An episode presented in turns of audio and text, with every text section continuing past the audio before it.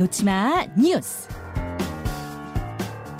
온라인을 뜨겁게 달구는 뉴스, 네티즌이 주목하는 뉴스, 노치마 뉴스. 강승희 씨 어서 오세요. 안녕하세요. 예, 오늘 가장 눈에 띄는 소식 뭔가요? 브라질 대통령 집무실까지 난입한 충격의 폭동.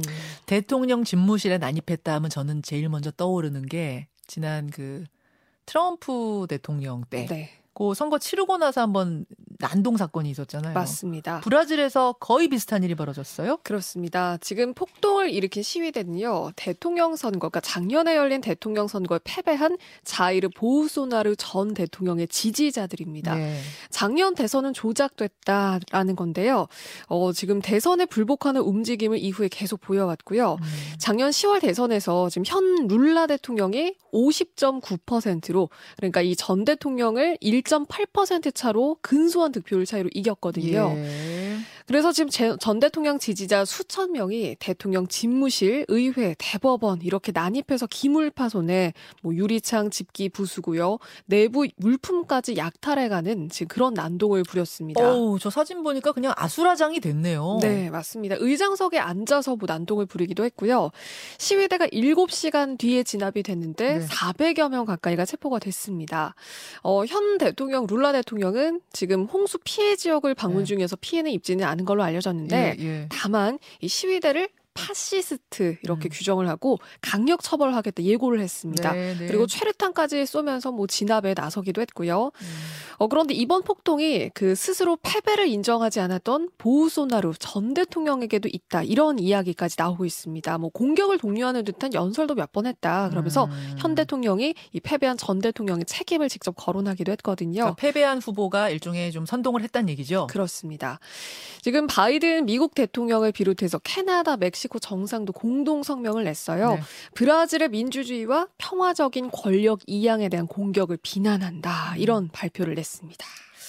이거는 진짜 말도 안 되죠. 네. 네, 지난번에 백악관 난입 사건이 있었을 때 트럼프 지지자들이 네. 그때도 이제 불법 뭐 대선 조작 이러, 이러면서 갔던 거 아닙니까? 저건 말이 아닙니다. 저거는 정말 민주주의에 대한 위협이고 네. 큰일 날 일입니다. 브라질에서도 엄청난 일이 발생했다는 거 전해드리면서 다음으로 가죠. 부실 시공 아파트 그냥 사세요. 아파트 부실 시공도 모자르, 모자라서 조롱하듯이 그냥 살아라는 메시지가 어떤 아파트에 붙은 거예요. 네. 원희룡 장관까지 나섰네요. 맞습니다. 충북 충주의 한 민간 임대 신축 아파트인데요. 네. 어, 이 상태를 좀 보시면요. 벽지는 전체가 찢어져 있는 그런 것도 있고요. 천장은 마감도 안 끝났습니다. 어. 그리고 베란다 창문이 달려있지 않은 것도 있었다고 해요. 주민들이 입주를 하기 전에 사전 점검을 하잖아요. 예.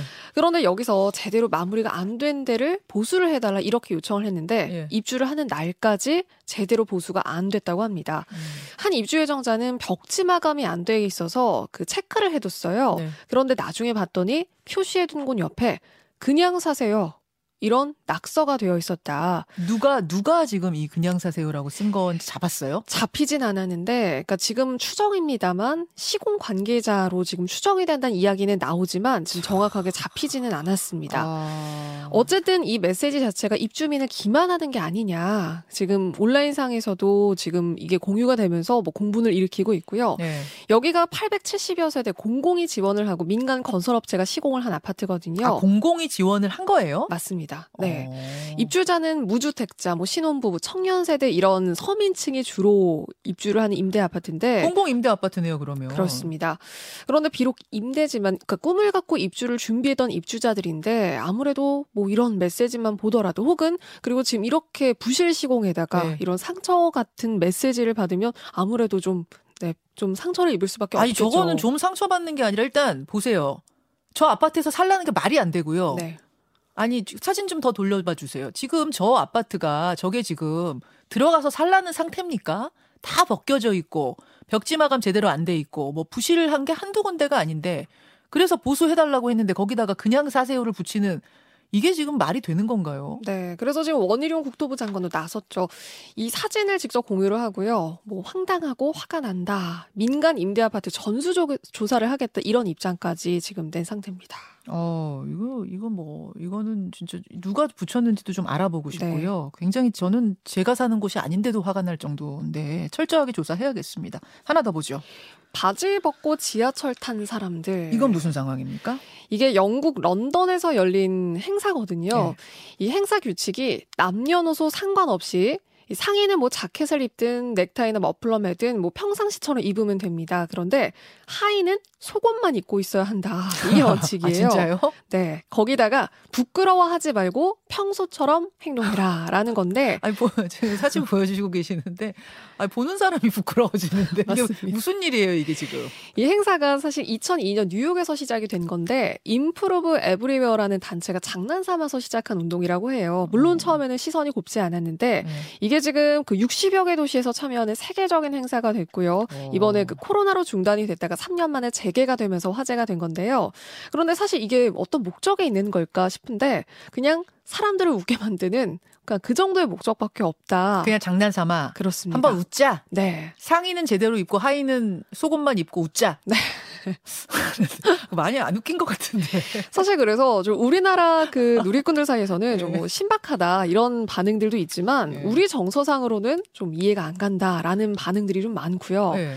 그리고 이 행사가 많은 도시에서 열리고는 있지만 우리나라에서는 안 됩니다. 음, 음. 공연 음란죄로 당연히 처벌받을 수 있고요. 예. 그래서 그냥 아 다른 나라에서 음. 이색적인 행사가 열리는구나 정도로 바라보는 게 어떨까 싶습니다. 저는 무슨 의미가 있는 줄 알았어요. 음. 아 저렇게 하는 것이 어떤 무슨 항의의 의미라든지 이런 게 담긴 건 줄 알았는데 그냥 웃자. 네, 퍼포먼스. 그래서 이제 이거는 웃기냐 안 웃기냐에 따라서 되냐 안 되냐의 판단 기준이 달라질 것 같은데 의견 주십시오. 강승희 씨 수고하셨습니다. 고맙습니다.